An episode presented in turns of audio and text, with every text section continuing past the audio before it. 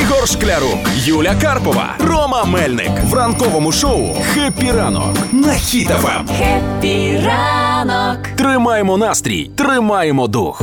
Значить, дві сестри-близнючки на Черкащині хотіли обманути систему, і одна іншу попросила здати перездати за неї іспит з ПДР.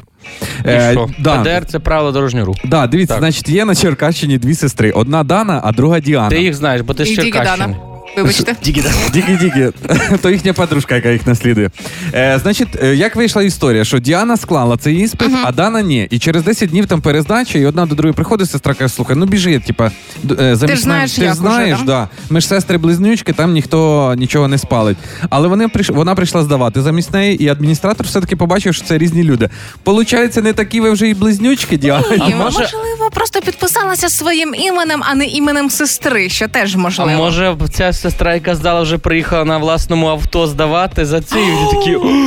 «О, Точно. Все, я зрозумів. Знаєте, як спалилась? Можна Як? ваш документ про посвідчення особи? Да, візьміть водійські права.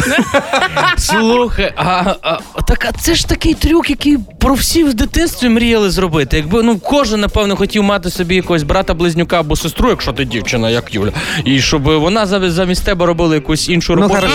Ну, от тип якось, що б він замість тебе робив? Що вз- Ігор, я виріс в селі. Мені треба було десь три близнюка, щоб один Цю ходив роботу переробити. косити з дідом. би х- Я би ходив по банкетах пляцки їсти, десь ковбасу. А оці всі решту би ходили, нехай би все робили за мене.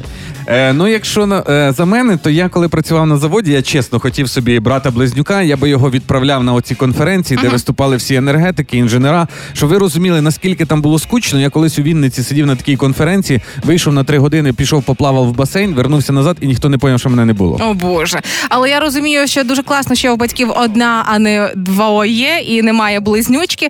Бо я була би дуже егоїстична людина. Я завжди хотіла мати двійника. Давайте почнемо з того, а, хоча б заради таких історій. Але якби у мене був двійник, то ми би сиділи з двійником, кричали би, вищали, що хочемо ще й трійника. Нам би було постійно мало.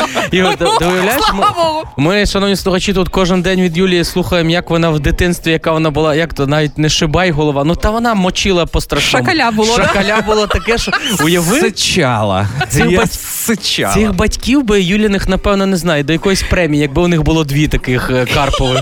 Юля і Оля, Юля і Оля Карпа, Юля. Мені здається, кімната цих би дівчат закривалася не тільки на ключик, а закривалась би на такі ципки, засув, ще щось там, і вікна, щоб такі батьки. Ти закрив? Закрив. Віддихнем, віддихнем. Ви іронізуєте, а я досі вірю в клонування людей.